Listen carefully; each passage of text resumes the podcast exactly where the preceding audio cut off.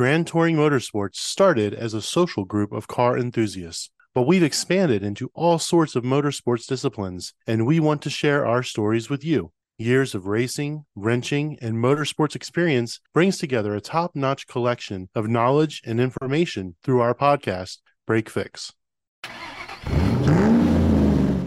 Picture it, two hours outside of Washington, D C, in the eastern panhandle of West Virginia.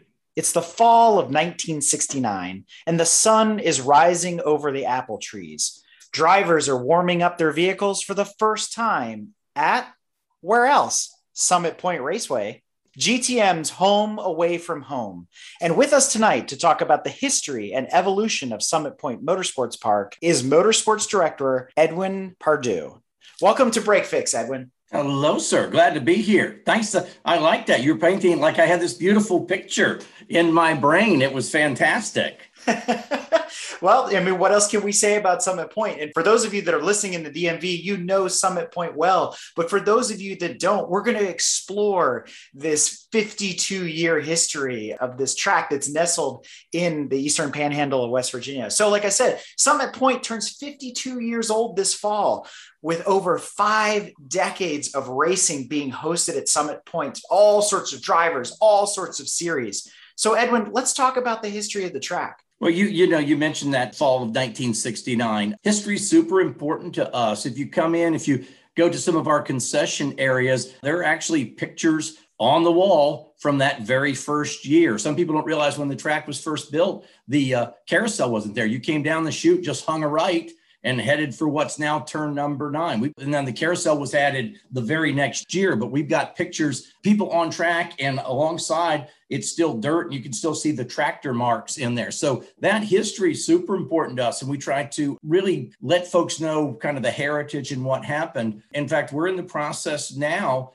of actually adding a uh, Motorsports and Summit Point Visitor Center, where we'll Very talk cool. not only the history of the Summit Point Motorsports Park, but also the history of road racing in the Mid-Atlantic. And people may not realize there's a there's a really interesting history of road racing in the D C, Virginia, Maryland, West Virginia area. So we want to be able to tell that story now. And then kind of like you've talked about, how does it pull us up to the modern? How does where we've been get us to where we want to go? That's true. And in some of the classrooms, especially, there's pictures of the old Upper Marlboro racetrack in Maryland, and there's an association between Summit Point and that racetrack as well. So is that incorporated in those first ten years of the track? Because a lot of people really associate Bill Scott, who we'll talk about in a minute, with Summit Point and its legacy. But that first ten years, nineteen sixty-nine, nineteen seventy-nine, it's kind of a gray area for a lot of yeah, folks. Yeah, there were, there were people who were involved. Yeah, there were people who involved were involved in both uh, both tracks. You know, we still have have people, you know, it's been long enough now where people normally will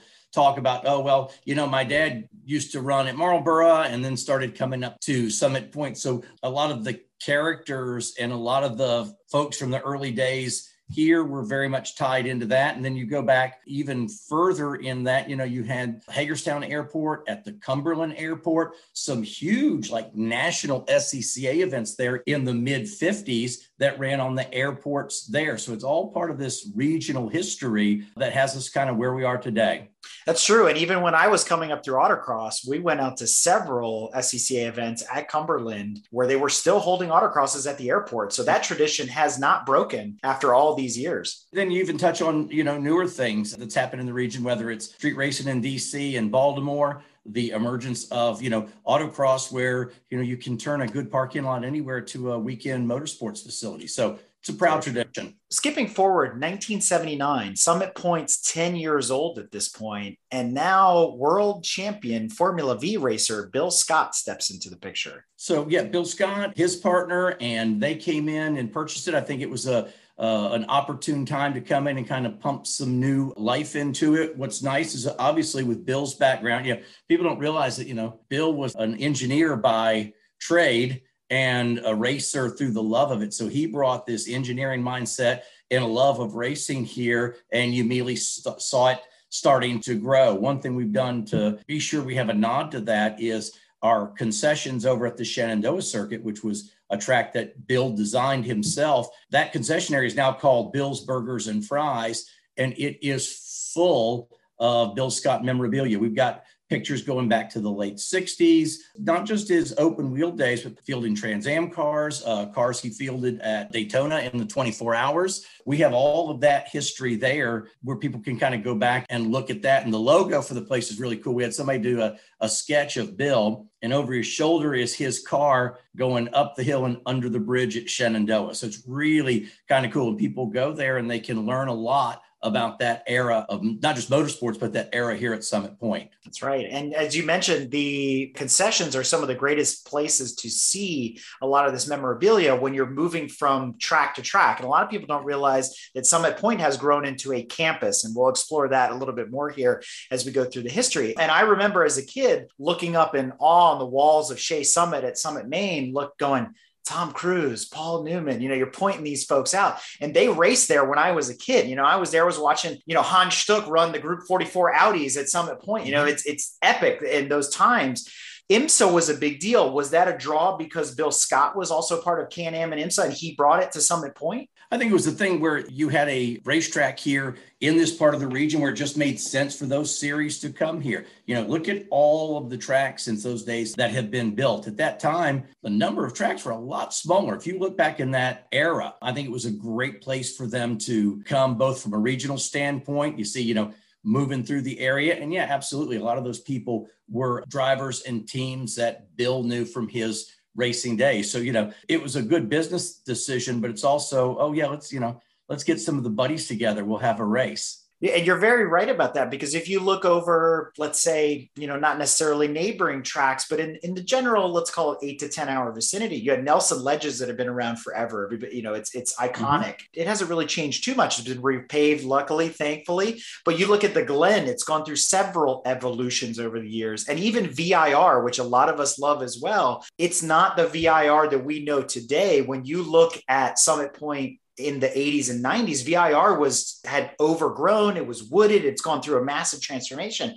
but Summit has stayed consistent over these fifty years, which is really, really incredible. That's one of the challenges we have. We want to keep that history. We want, we want to keep that feel, but at the same time, we want to keep it modern, keep the facility relevant, whether it's what we're doing aesthetically, what we're doing from a safety standpoint, what we're doing with, you know, our improvements in the paddock. We just put in a brand new uh, fueling station in the Summit paddock. So it's a big, modern, you know, nice paved. It's easy to get it's, in. And it's beautiful. I've seen it. It's really nice. Yeah.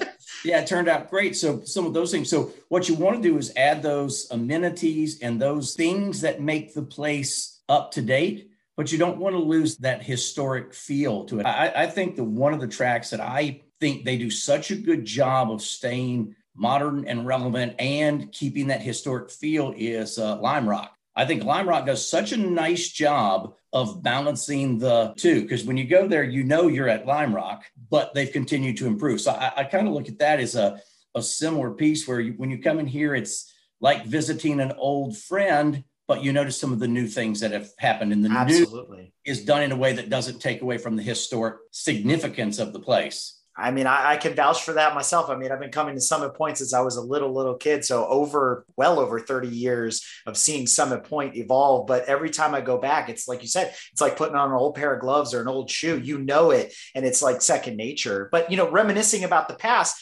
even one of our more recent guests, John Warner the Fourth, came on and he talked about how Summit Point's his home track, right? He ran IMSA series as well in the nineties. And he's like, Summit Point is home. A lot of people in our area call Summit Point home, but there's still a lot of changes and a lot of history there. And so you mentioned Shenandoah, right? That's a, that's a big accomplishment. Bill Scott's last track that he designed, but there's a track in between there on the campus that he was also involved in, known as the Jefferson Circuit, that was developed in nineteen ninety-six. So let's talk about that. Why Jefferson Circuit? Jefferson Circuit, it was built in two phases. As you know, there was the, the, the first phase, the second phase, and now it's one point seven miles around the Jefferson. twenty twenty-one has probably seen more events going on on the Jefferson than ever before. Great track, whether folks are doing a high performance driving event.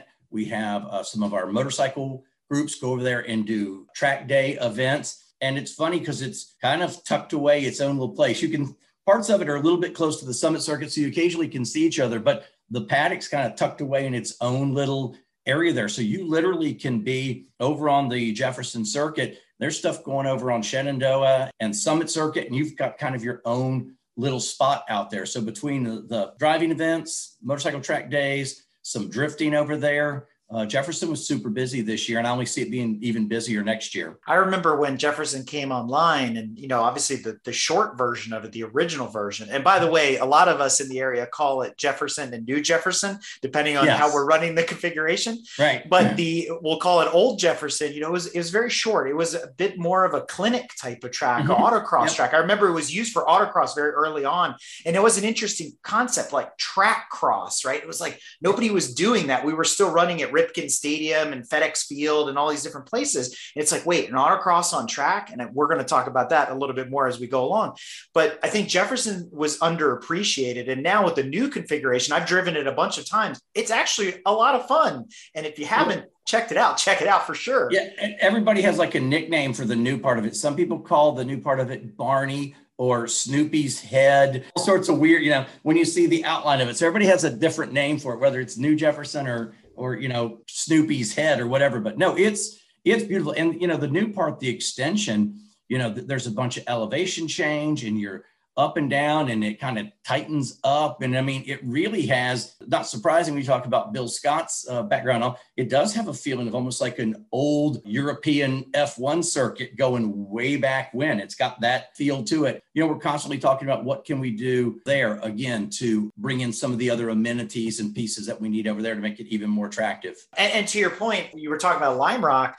I always joked, you know, people like, what's Lime Rock like? And it was even on my bucket list for the longest time. And I finally had gone there. And I was like, well, I drove Jefferson. What do I need to drive Lime Rock for? You know, New, Jer- New Jersey Lightning, same thing. Like if you've driven one of the three, you kind of get it. But to your point, it was almost modeled after that design of Lime Rock. So it was good to have that close and you didn't have to do the ten hour tow to get there, you know? Well, and we had, we, I don't know why we, we don't have a lot of groups that do this, but we have one track day group that literally over the course of the weekend does a day on each of the circuits. And I think that is really cool. So you can come in here on a Friday and you're on the Summit Circuit, and then Saturday you're on the Jefferson, and then Sunday you're on the Shenandoah Circuit. So you get three completely different circuits, and the commute from paddock to paddock is, you know, three tenths of a mile. Exactly. So let's fast forward a little bit. Here we are circa, you know, two thousand three, when ideas are forming, pavement companies are getting involved and things are being designed. And Shenandoah is born two years later, right? two thousand five. And to be honest, I remember when Shenandoah didn't have cars on it yet. It was motorcycles and go-karts. But Shenandoah, a lot of people have a love-hate relationship with that track. I personally have too many days on that track that I, I like to admit. But it's unlike any other track. It's probably one of the most technical tracks on the East Coast.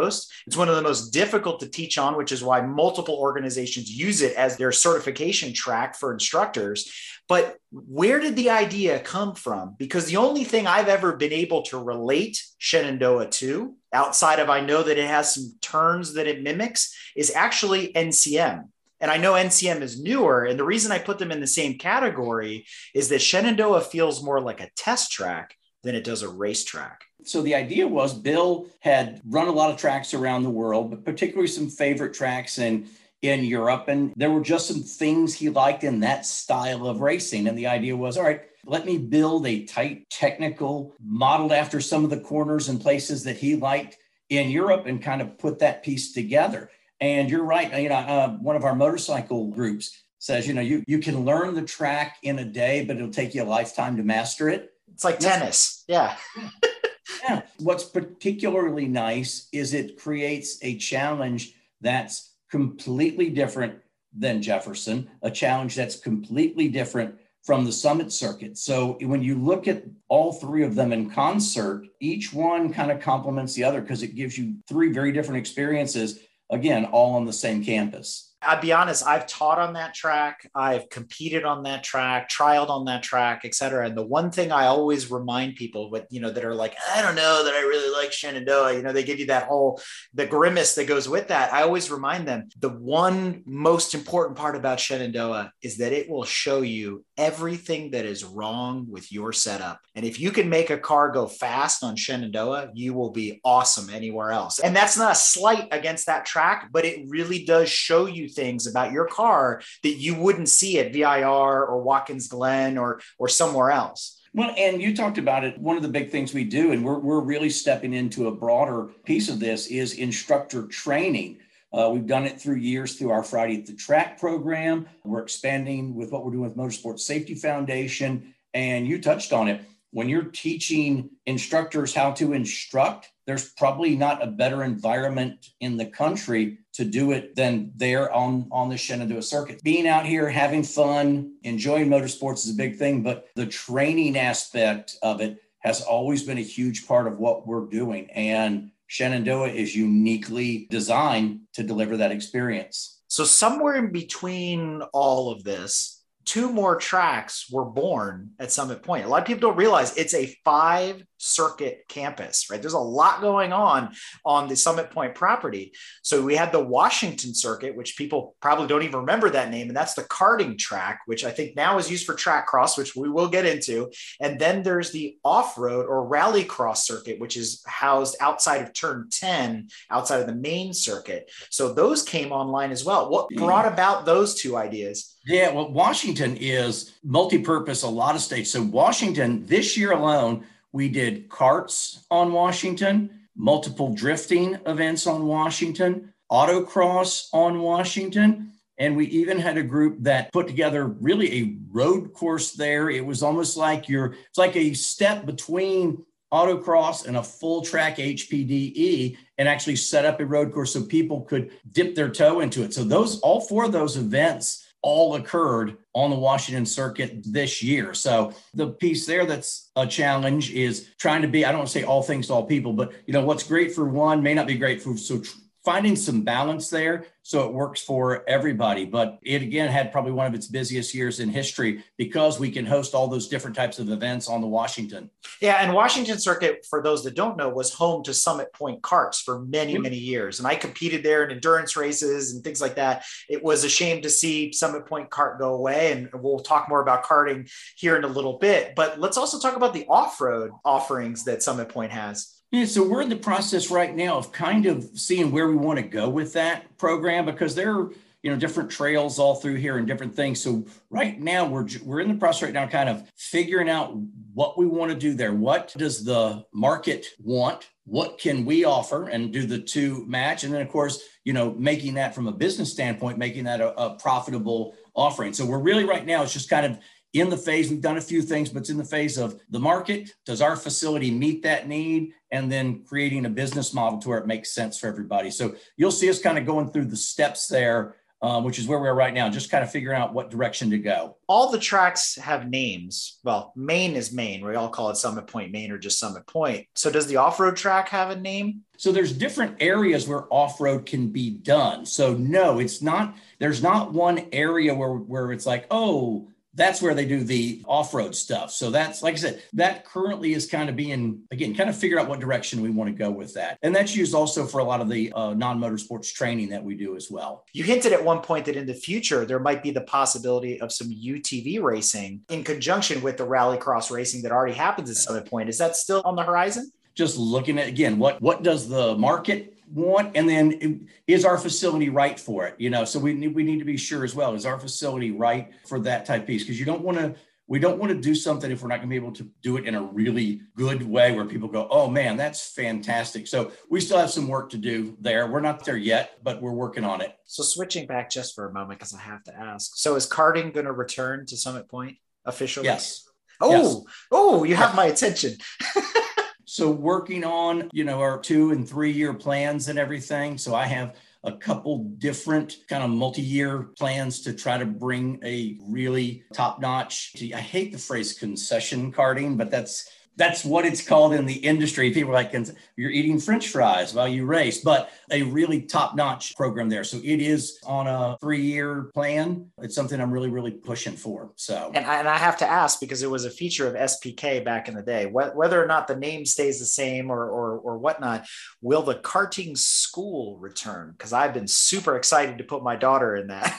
I think it, my thought right now is I think it should. Because if you're doing the training and the school part of it, how better to create your own customer than to be able to take somebody at a novice level? You know, we started doing a thing uh, and we hosted over on the Summit Circuit called My Track Time. So My Track Time should be if you've never been on a track in your life. It is absolutely, if you know, if you've done two or three H P D Es with Porsche Club or something, probably not for you. But it is, you come out with your street car, there's a classroom session, there's a lead follow on track for about twenty, twenty-five minutes, there's a little debrief on pit road, another on track twenty, twenty-five minutes, lead follow. You know, you're there for a couple hours in the afternoon, purely for folks to get that first taste of it. We have some people who've come back three or four times. Other people do that and say, that's cool, what can I do next? Oh, we'll sign up for a Friday at the Track. In the same way that that's been great to um, create more interest there, same thing. If we're going to do karting, you want to be able to bring people in brand new and say, all right, let me walk you through this. Let's create our own customer base. Going back to our history lesson, fast forwarding a little bit more, the year is twenty nineteen and the Scott family sells Summit Point to Zator. How did that all come about? What does that mean? Sure. So that was after Bill passed away. Barbara ran the place for years and there was an opportunity. The company, uh, Exeter Corporation, saw an opportunity here on the training part of it because that training part's so huge. And then the motorsports part as well. So they just saw it as a, a good acquisition, a good thing to add to kind of their repertoire, if you will. A lot of people were very worried when the sale happened. They go, oh gosh, it's, you know, it's going to become a, a strictly training place and there's not going to be any motorsports anymore. And so when I sat down and, and interviewed with the folks a couple of years ago, I said, what, you're looking to hire a new motorsports director. What's the future of motorsports? And at the time they said, no, we're, we're committed to the long-term future of motorsports. And since I've been here now almost two years, that commitment's never wavered. You know, they didn't have to spend a half million dollars on a new fueling station. You don't need that for training. So converted the, the concessions over to Bill's. We've talking about a visitor center, all these other things. So anytime that there's been a an opportunity to reinvest in the motorsports side of it, you know, if I can create a, a plan that makes uh, financial sense, the support has been there. So it's it's been unwavering. I learned something new, which is how to properly pronounce the parent company. You're now. Not the only person, so don't worry about it. But on top of that, what I'm really curious about is the upper echelons of the food chain there. Are there some petrol heads? Is that why they're excited about motorsport? And my second question is, if that's the case, is there maybe a resurgence or a return to get on maybe the IMSA schedule or something like that to bring big racing back to Summit Point? What's your so, outlook on those things? Yeah, so let me yeah let me jump let me jump back on one piece. It's funny because people will ask sometime and they're like, well, how often are the people from Exeter at the track? And I'm like, well, no, we we we are Exeter people. So everybody that works at the track is an Exeter employee. So it's not like there is this mothership somewhere and then here's Summit. No, it's it's the, the employees here are employees of the Exeter Corporation. And so we're all integrated into that. So it's not outside entity. It's a company that wants to be involved in motorsports and on the training side. You mentioned IMSA. As far as I've been looking at, and there's several different directions where you can go on that as far as that line of quote unquote bigger events. So we're looking at right now some infrastructure. There's some things that we need to do before we do that. So we're looking at plans to redo our grandstands, look at some issues of parking and that type of thing. So yes, we want to, but I don't want to get the cart before the horse. You know, it goes back to figuring out what we can do and what we can do well. The last thing we do is spend a lot of money, bring in some big event, and it just be a disaster. So I think what you're going to see is us taking steps as it goes along. One thing that's changed in the industry, and you see it in motorsports across the gamut, is, I'll say gap, for lack of a better word, the gap between what is professional motorsports and what is club motorsports. That gap has gotten bigger and bigger. And so what's happened in years past, people, you, you would go any track and I'd go, oh, what do you have this week? Oh, well, our local chapter of the S C C A is here. They're running their spring races. Seven people who are there running were at Daytona in the twenty-four earlier in the year. So that gap's gotten bigger just across the board. What's not gotten bigger, though, is the quality of racing. So if you come out here, you know, the MARRS series, Mid-Atlantic Road Racing Series, you come out for that. Or when NASA is here running, they have two weekends of racing a year, and I'll leave somebody out. So just run a list of everybody, the P C A club racing. You know, any of those people, you come out here, the racing is fantastic. The quality of the racing is fantastic. With that said, we're exploring some opportunities to bring some of those touring series and those types of things. But we've got work to do here first on the infrastructure side so that we can properly host them. But I don't want people to confuse the level of fame of racing for the quality of the racing, because they're not on opposite ends of the spectrum. Well, and I brought the question up not because, you know, I'm trying to put you in a position. What I'm trying to get people to understand is V I R, as a comparison, went through this exact evolution, right? We saw the repave and all this stuff, and we were all saddened by Oak Tree having been removed. But when IMSA stepped in, they had to change large sections of the track. They had to redo the paddock. They had to do all this kind oh, of stuff yeah. to bring it up to par. And you're just like, Oak Tree, as I grew up understanding it and understanding how to drive it, it's no longer the same turn. They had to make it bigger. It has more runoff. It's it's not the it's not the same anymore. And so, you know, sometimes like you you think about even celebrity, as you move up, you lose th- that original that originality and that history. And so, you know, there's a fine line when you like what would change at Summit Point if you brought in, you know, a bigger right. race, right? You know, those are not always financial home runs. You know, the best way that we keep motorsports here is by making motorsports successful from a business standpoint. And so, I mean, how many times have you heard about whether it's a temporary street circuit or whatever it is, and they're like, well, it wasn't a bad first year. We only lost four million dollars. And, you know, so. Yeah, like uh, the Baltimore Grand Prix. I mean, shoot, at least if they had repaved the roads, right? But hey. Yeah, no, it's, so it's, it's one of those things where, um, So, so there are there are lots of things out there. There are different groups out there that you could bring in that fit what you currently have here. You make some infrastructure improvements, you get more eyes on, on what's going on. But, you know, to be fair, if you go back to, you know, I've got pictures around the office here and everything. If you go back to some of the days of the uh, uh, seventies and all, and you see like just people camped all along the track, and you're like, oh my gosh, what was that? And they're like, oh, it was the S C C A uh, regional race. There was also a time that those races themselves packed a lot of people in. And so there's opportunity to do that. You know, we, we've tried to reach out more, whether it's with some of our social media, some old traditional media, of letting folks know, because I still have people, they'll say, oh, well, I know people go up there and race, but I didn't know you had events spectators could go to. You're like, yeah, yes, we do. Exactly, exactly. And going into twenty twenty, we had a media program all put together, and then we had this thing called COVID. Two or three different times now, we've had these marketing programs put together, and we're like, oh, okay, let's set that back on the shelf. We'll try it again in six or eight months. So that part's been a little frustrating, but literally people go, oh, well, you they do some training up there, and, and my friend drove his car up there one time, but I didn't know there were events I could spectate at. You know, we started this year on the Summit Circuit just selling like reserved parking spots along the fence line. So you can come in, reserve your spot for the weekend and all, some of those little things. But as we get into twenty twenty-two, hopefully we can be a bit more broad in what we're doing with our marketing and advertising to let people know, yeah, this is a place you come spend the weekend, sit trackside, and enjoy a great time. And I think the confusion there is for those of you that are race fans that are used to maybe going to, let's, you mentioned Hagerstown, right? To maybe one of the dirt track races or, you know, some of the other bigger races that are out there, other racetracks, you got to pay to play. You got to pay to get in. The beauty part about Summit Point is, try to remind people this all the time, it's one of the most accessible tracks on the East Coast.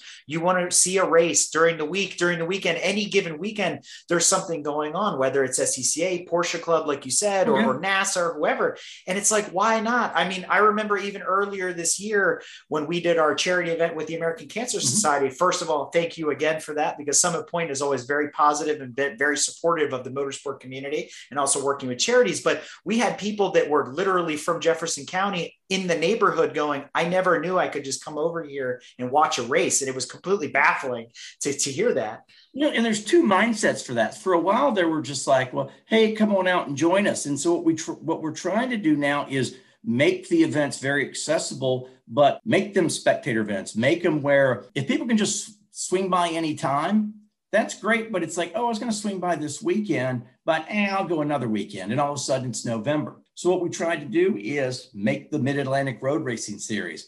Hey, here are the six dates for the MARRS Series. Be sure you're here. The uh, F R P, which is the open wheel guys here, you know, we're starting to brand that as the West Virginia Grand Prix weekend. So we're trying to make those weekends more of a standalone.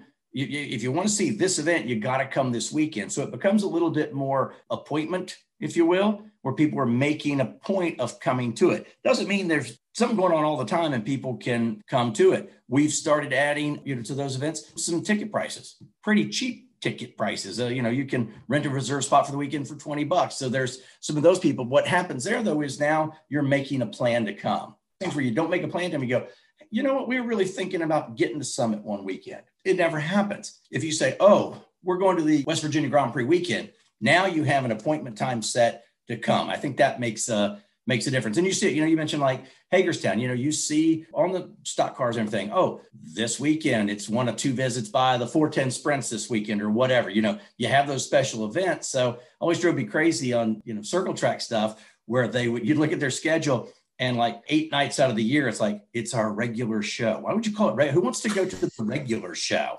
Like I would go, those are the eight weeks I'm not going to go. I'm not going to, but I'm going to go when it's the Firecracker two hundred or something like that. Yeah, exactly. Exactly. There's been a long-standing relationship between Summit Point and S C C A, obviously through Bill Scott. And it's, it's home to multiple disciplines of S C C A motorsport, whether it be autocross, pro solo, rallycross, H P D E, time trials, club racing, et cetera, right? The list goes on and on and on. It's home to the W D C R region of S C C A as well, right? They run all their events through Summit Point, or a majority of them, and now in conjunction with Dominion and a couple other places as well as, as they've expanded. What I'm kind of wondering is, are there going to be more disciplines coming to Summit Point? Do you envision drag racers using Summit Point's facility at some point, maybe to do no prep or something like that, that, you know, they're going to the local airport, you know, two miles yep. away. So it goes back to what we were talking about earlier. Is, is there a need from the motorsports community? And can we properly host it? Can we do it in a way that it's not halfway done? Yes, there are multiple things that are still out there that we can do, you know, expanding karting. We already talked on that, looking at what we do with some of the, the newer technologies. And then we, what do our clubs need? And then what can we bring in? Our Drift Nirvana program, the guys who do that do a great job with it. I think we're only scratching the surface on what we can do there. So it's kind of twofold. I think we've got a huge opportunity to do what we're doing already, but in a bigger and better way, and then look to add those other pieces that are out there. And it goes back again, it's got to have the right business model to it, but it's it's got to also fit with what we're doing here and what the needs of the community are. But there, there's so many things that we've got already that we just need to expand on. And it's a good thing, bad thing, however you want to look at it. You know, our calendar is absolutely jam-packed. I'm not sure where I would shoehorn something else in. And, you know, you talked about that. What's what's really cool about this place is so many people consider it their home track. I mean, you mentioned S C C A, NASA, uh, P C A uh, Potomac chapter. You know, we have had the Porsche Club, B M W, Mercedes-Benz Club, S C C A, NASA, all of those ones that are headquartered Mid-Atlantic or D C region or whatever.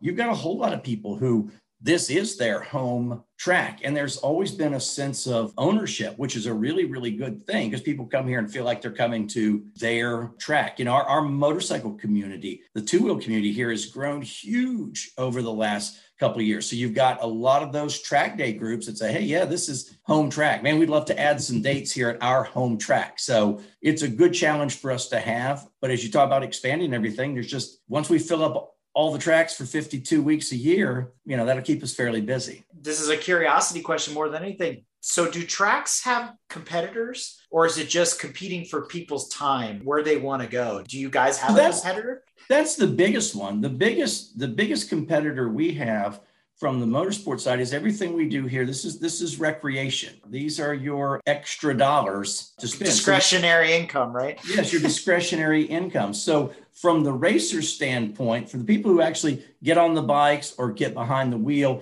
it's nice because they're addicted to the sport. So that part is good.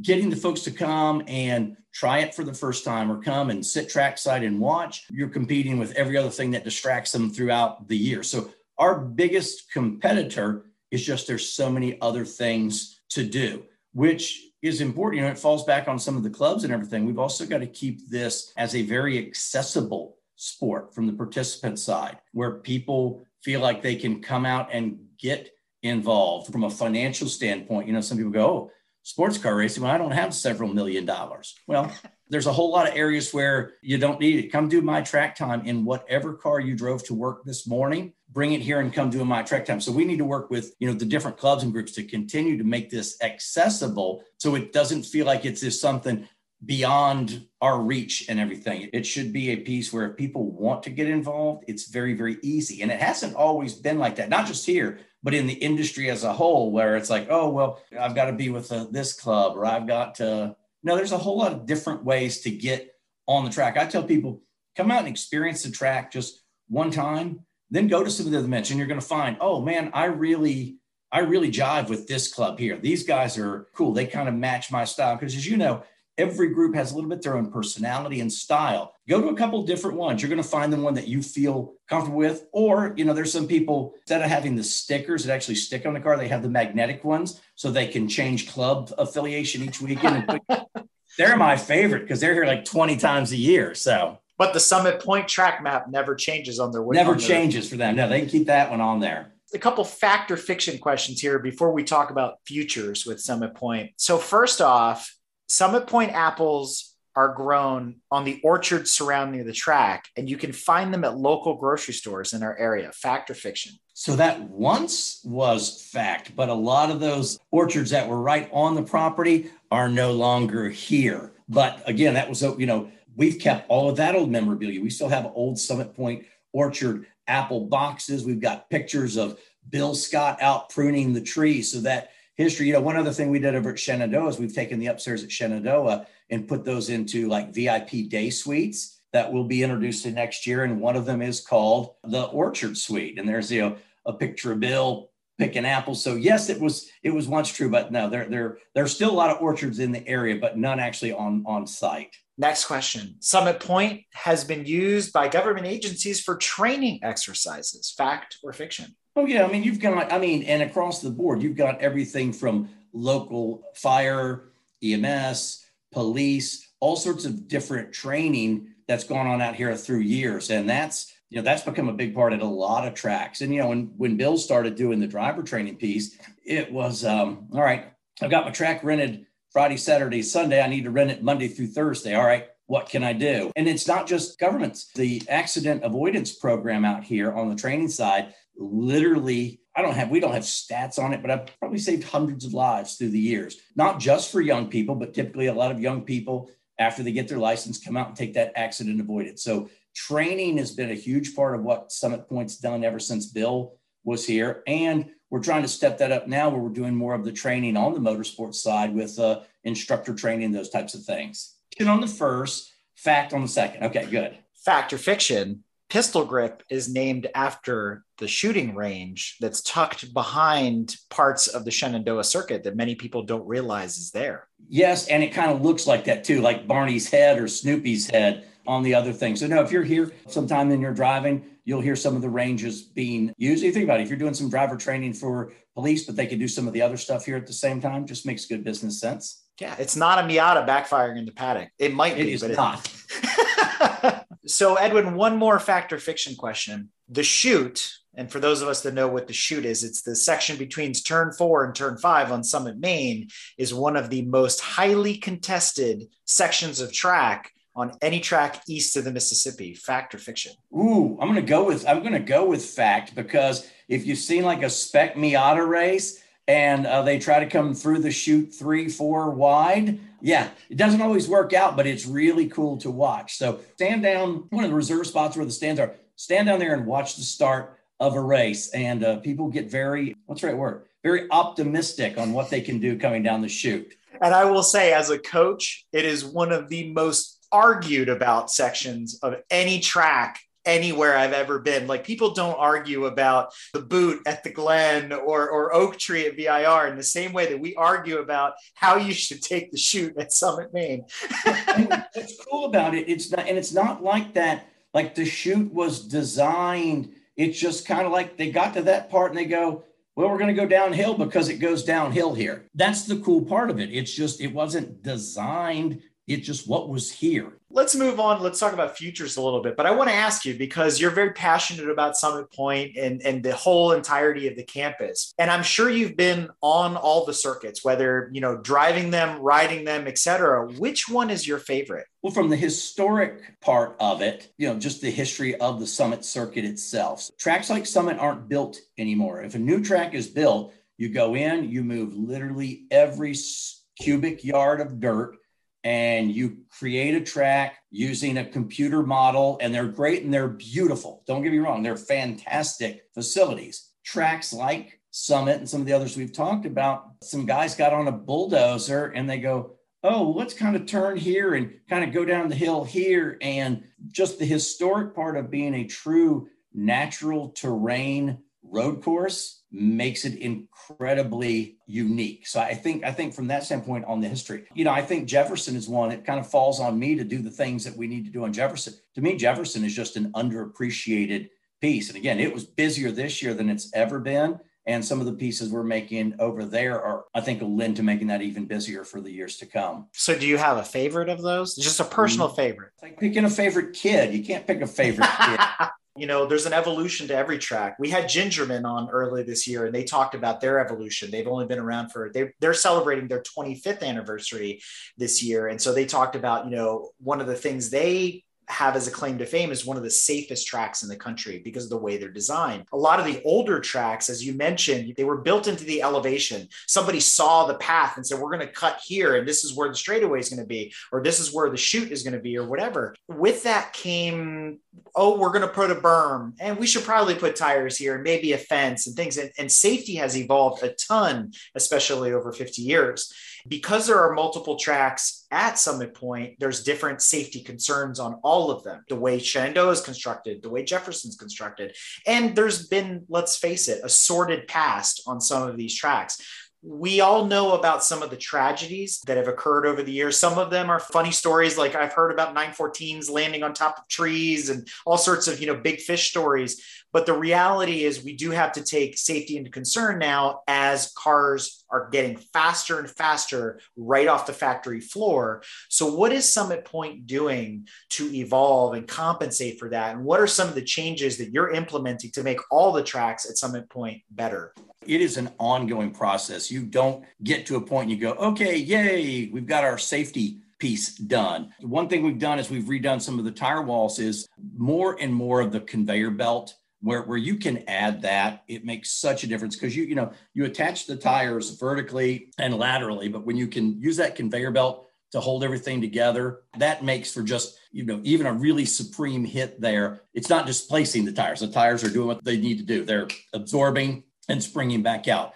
Runoff, if you had eight hundred feet of runoff, somebody will come back and say, gosh, we really needed eight hundred two feet. So you're always working on that, but it's an ongoing process. Uh, looking at runoff areas, you know, at ten, at one, with the gravel traps there, you know, we've seen some different technologies there uh, where some places are using different stuff there. So it's always assessing what you can do. But you're right. What happens now is as cars and bikes get faster, what was decent at one point has to be improved. But you know, I go back and look at some of the pictures from not that long ago, you know, twenty, thirty years ago here, the tires were just kind of, you know, laying over against the hill and everything. So when you look at where it's come in, in, you know, the last two or three decades, and you say, okay, if we just keep making that level of progress over the years as new stuff is designed and staying ahead of it, we'll be good. But it's it's something that we work on every single day. And it's got to be tough too, especially because Summit Point being built in wooded area in an old orchard and things like that,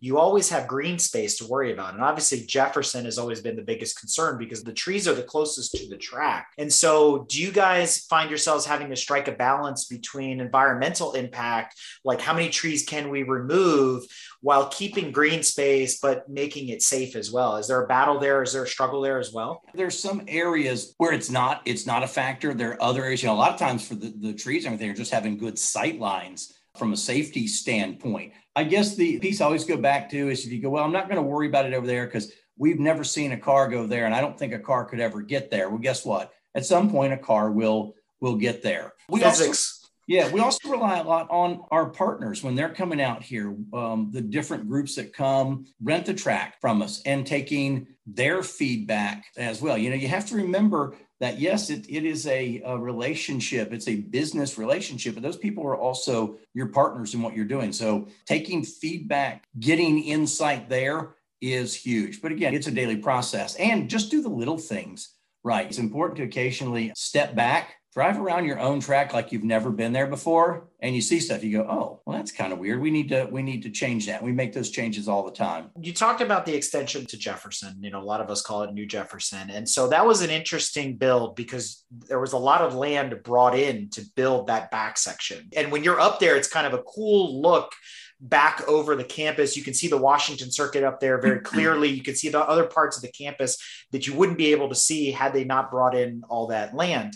I often wonder, where does Jefferson go from there? Will it be expanded again? But before your tenure here at Summit Point, we heard a lot of rumors about changes coming to Shenandoah, new paths to change the shape of the track, like adding some access roads so you could cut off the corkscrew and you could do this and you could do that. Are those still on the horizon for Shenandoah? Because it feels like it's pretty blocked in between Stonehouse, which if you've never seen it before, you should check it out because you can see it from other parts of the track, and the church and other things where there's not a lot of room to grow it. Are there configuration changes that can be made to maybe, you know, give it some variation? So with Shenandoah, there's already a couple places where you can do some different configurations. You're right. It's, it's kind of, as far as expanding, it's kind of in its own little space over there. There are a few places where there's some different cutoffs and everything. There's some ideas on maybe some alternate layouts, like for some of the karting people and everything. So it kind of goes back to, again, if, if there's a need for it and it makes sense. You know, there's two little paved area people always ask about it that actually, you know, they're blocked off that connect Summit and the Jefferson. And they're like, oh, what are you doing there? And somebody said, oh, that, you know, Bill once had the grand scheme. All three tracks will be hooked together and, and all that. But they're each so different from each other. It probably, it sounds cool, but it probably doesn't make sense. It's kind of like the, the Nürburgring when they connect the G P track yeah. to the Nordschleife. You're yes. like, yes, it doesn't make sense, right? Yeah, multiple animals, but there's a evolution to all of it. And as we see the needs, we evolve in what we can do there. You know, I'd like to add some amenities to Jefferson. There's some areas where do some work on some runoff, add some additional tire barrier. You know, those are the things I think right off before we go in and redesign and do that stuff. Let's maximize what we've got there first. You know, we kind of alluded to it earlier with Shenandoah about its design. And, you know, it's the last track that Bill Scott built before he passed. So he purposely mimicked certain turns, as you said, from European tracks and whatnot. And the carousel is a hallmark of Shenandoah. Love it or yeah. hate it. It's one of those things. Is there ever the possibility of building around it where we don't have to use it? And I bring that question up because it gets asked a lot. It's like, would there be any way, because it, it I hate to say, it's a wheel bearing killer. A lot, you know, a lot of cars don't like going in there. It's a splitter killer, you know, things like that. And, and I'm not trying to speak poorly of oh, it, but it, it's true, you know? No, but if you just look, you know, if you look like an aerial above it, it's just, yeah, it's, it's very, really cool, but there's just not a lot of space there yeah. to anything additional. So it's kind of now, like I say, some of the groups will do, once you come up over the hill onto the bridge, there's the left loop that you can take and take it out of the equation. It shortens up the track some, but again, there's just not a place there to redo it. So it's one of those things that, you know, you talked about it. Some people are like, oh my gosh, this is my favorite track and I love this. And other people don't. What's neat is having all three facilities here. Again, there's something that, something you like. There's some people that think it's the coolest thing that they've ever seen in the world. So being able to offer that, listen, you're never going to be all things to all people, but having a little bit of variety, I think, does help us where other places are like sort of, hey, here's our track. This is what we've got. We've got some variety. So we're going to talk a little bit about the repave on Main here in a second, but Jefferson got a refresh because of the extension. Is Shenandoah next? Is there a repave on the horizon? Are we going to lose all of our visual cues once it gets repaved? We're going to change all of the corners. And so those sealant is- lines are really important in the hook. Yes. You know, I'm just letting you know. um, yeah. So everything has a timetable. Obviously, when you pave a track, that's not going to be um, one hundred years from now and not repave it. So those are all things. What we have is a list of what are the things that we need to do through the years. So I don't have a time or when it's going to get done, but yeah, oh, absolutely. At some point, it's, it's like painting your house. It just, you, you know, it needs to be done. It's part of the maintenance to it. When, I don't have a win for you yet. So repaving is tricky. Some tracks get better, some tracks get worse, lap times get reset, records get reset, because it's really not the same track anymore. Even though it's the same layout, it's just the grip. The asphalt changes over years too. They come up with new techniques and things like that. And I remember there was a lot of consternation in twenty eighteen when Summit Point finally got repaved. And it actually leads me into yet another fact or fiction question, which is, the bump in nine was purposefully left in during the repave, fact or fiction. Do you like the bump in nine? uh, that, that's going to determine how I answer the question. My political answer is, I know it's a character flaw of the track. I'm going to put it that way, but I think a lot of us dislike it.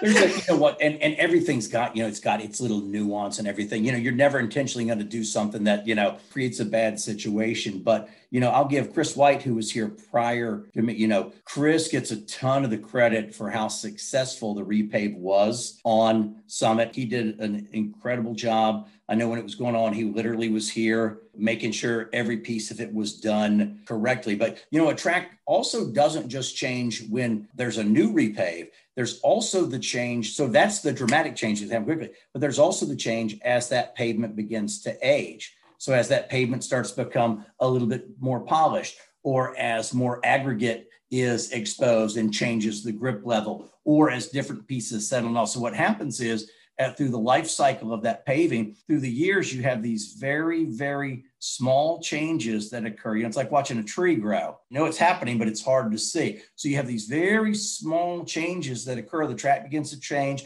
The surface itself changes, depends on, you know, kind of the makeup of the asphalt and aggregate. And then you have the repave and people go, oh my gosh, it's all different. Well, it's been changing the whole time. It was just a very, very slow evolutional change. You didn't notice it until they got that pavement. So, you know, they're living, breathing creatures. You're constantly working on them, changing them, whether it's, you know, improving the runoff or doing other things. So they're their own little living creatures. So do you think the track's faster now after the repave, or you or the numbers? You know, some groups, you know, we were looking at some, it kind of depends on the car or the bike or whatever. So we've seen some groups bring some of those numbers down. Other people, I can't remember who it was the other, not the other day, but earlier this summer, was it one of our two-wheel guys? Might have been, broke his own record, and he gave it more to just, it was one of those days where the atmosphere, the group, we're just, all the other things were just right. He couldn't say, oh no, I did it absolutely because the track was quicker after the repave. It was just, everything came together. It was the right day for it and everything. So, and, and you know, being faster is not always what the goal is. Wait, being, what?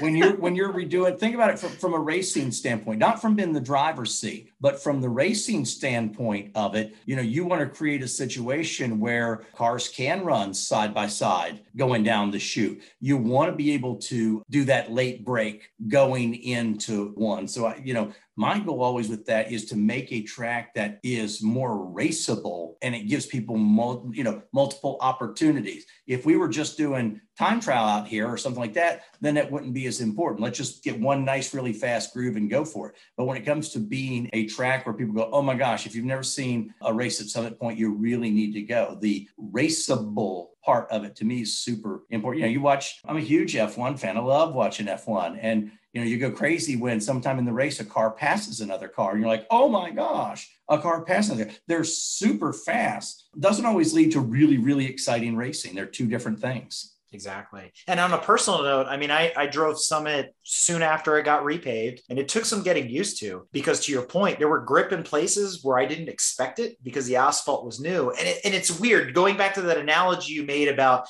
you know, kind of like it being an old shoe, old hat, you know, it was the same style of shoe, but it yeah. was all new insoles and rubber. And you're like, I know how to drive this track. I've been driving it forever, but it doesn't feel the same. It was like putting on a new pair of socks. You're like, all right, whatever.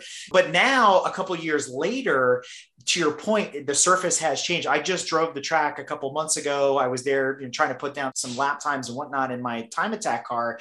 And it was like, wow, it is faster now. It feels more like it did before, but I don't have to worry about this rut or this bump or this thing. And you could really focus on driving it. And, and I would say Summit Point is actually more fun now that the track has seasoned and it has settled in from when it was first repaved. Well, you talked about like trees and stuff like that. Also, you, you can throw people off because they're like, wait a minute, that one tree down there had always been really important because I knew that. And, you know, and you're like, it, it, you know, so there are also things that happen off track that will change it as well. So like I said, but, but it is constantly changing. It's, you never can get something like that to be absolutely the same. It's always going to be in a constant state. fifty-two years in the making. What's the next twenty-five look like? What are things that drivers and organizers should expect from Summit Point, let's say next season in twenty twenty-two and twenty-three and twenty-four and beyond? You talked about the new fueling station and all that, but what's next? What's coming? What, what are you thinking about? We've got a couple of projects that are on paper right now.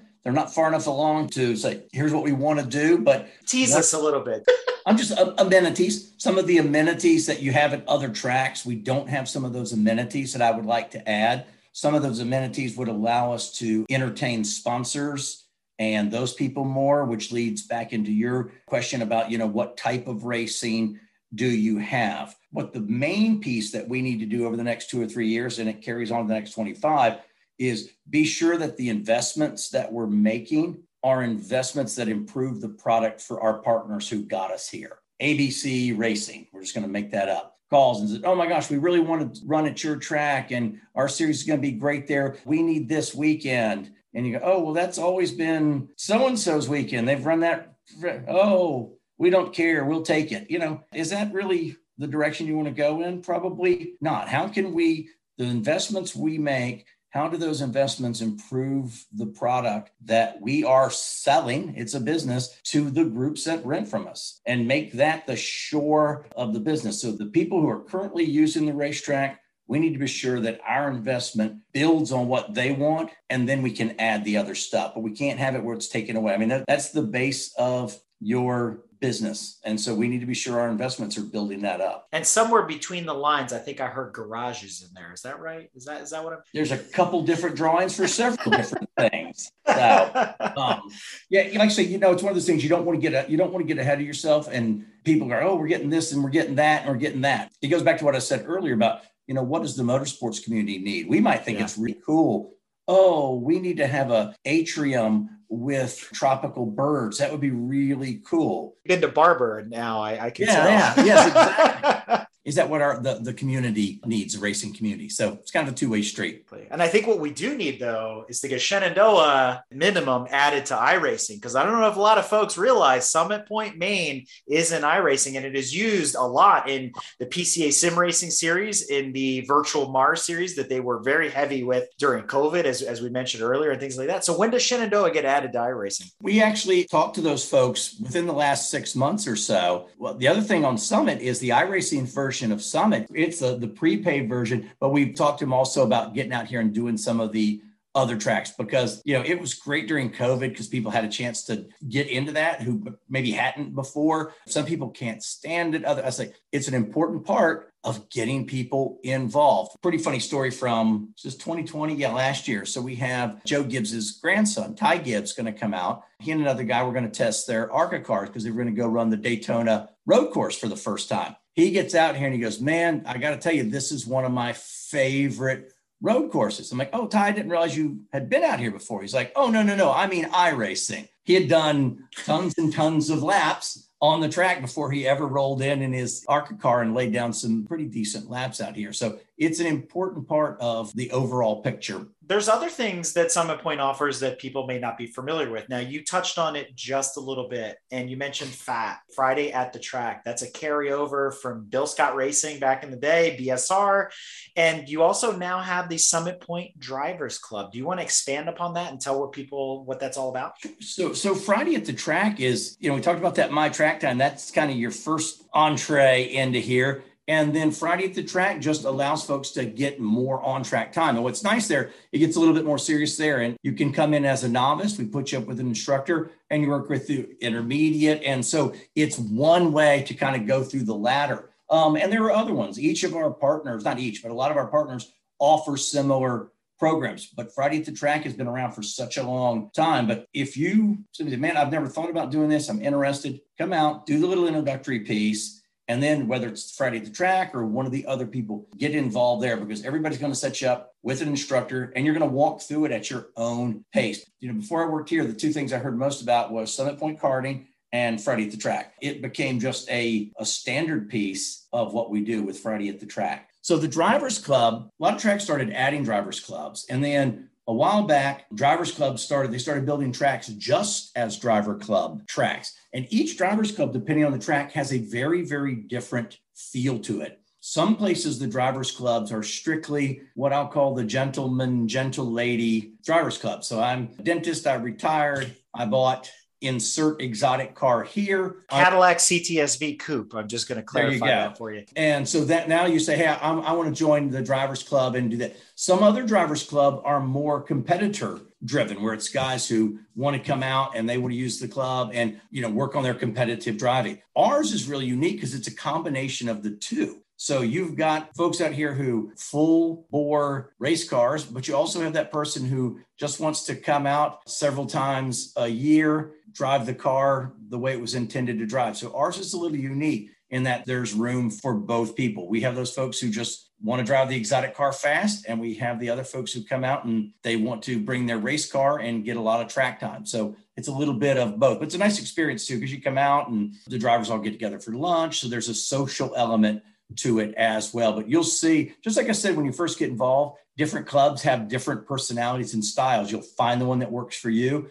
As you go from track to track, you'll see each one of their drivers' clubs has a little bit different flavor depending on where you go. Are there any additional perks to being part of the Summit Point Drivers Club? Yeah, so some of our other events, whether it's a Friday at the Track or a seat time or an open practice, there's some perks there and some of the pricing and that type of thing. We want to start adding some other pieces to it, which ties into adding some of the other physical amenities here at the track. So that becomes part of it as as well, because it should have, any good club like that should have a good social aspect to it, because that's an important part of it. We just need to add some of the infrastructure to do some more of that. It's a either subscription or tiered pricing model, and a lot of those details are going to be on the Summit Point website. Yeah, absolutely. Yeah, and just or or just give us a call or come out one day. We'll walk you through the process, depending on what you want to do and how you want to uh, experience the club. There's a few different ways to get involved. You know, one thing that's neat about our club is most of the new members come as recommendations from current members. We'll say, hey, my buddy Fred, I've known Fred for a long time. We want to recommend him to join the, the Drivers Club. So that's cool too, because it kind of keeps that camaraderie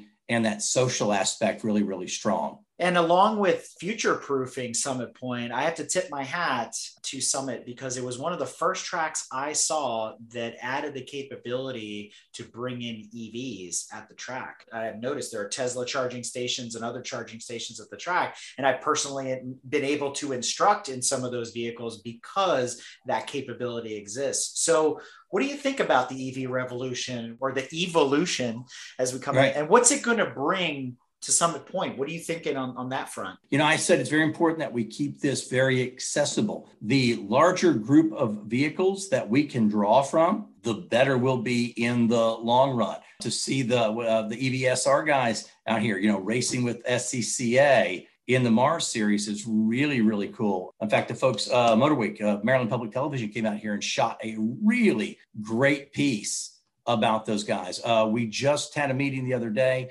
to see what we can do with some of our charging stations to take those to the next level. Because again, nothing's ever static. There's always in, you buy the latest and greatest, and it's really cool for about a minute and a half. So how we can upgrade those facilities as well. But, you know, I, I think if you ever get in a situation where you're limiting the people that you can do business with, you're limiting your opportunity to grow. You know, they were great when they came in last year and they got with our um, E V guys and EV, there you go, but the other E V and our fire and all, and went over the car with them. So they felt very comfortable if they had to respond to an incident. So it's a plus across the board. And you got in front of one of my factor fiction questions, which was whether or not Motor Week utilizes Summit Point for some of its episodes. And that is an absolute fact. They've been using that it for is, quite a long that time. Is, that is a fact. They've been here a couple times this year. We always like when they come out here and, and join us, because they, you know, you think about the uh, history, that show has an incredible history, and to have them here pretty much in our backyard, we're always happy to have them and try to work with them when we can. Put it this way, I met Jim Davis when he and I were both much younger. So,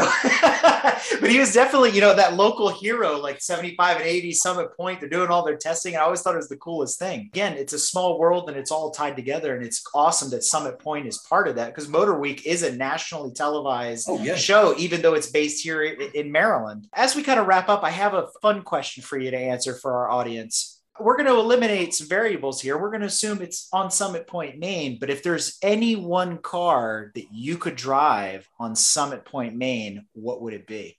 Probably to take a lap around there in one of Bill Scott's old open wheel cars. Just, you can tell I'm a big history guy, but that would be really cool to drive one of Bill's open wheel cars for a lap around Summit. The poster on the wall car, what's that for you? Oh, Speed Racer's Mach five.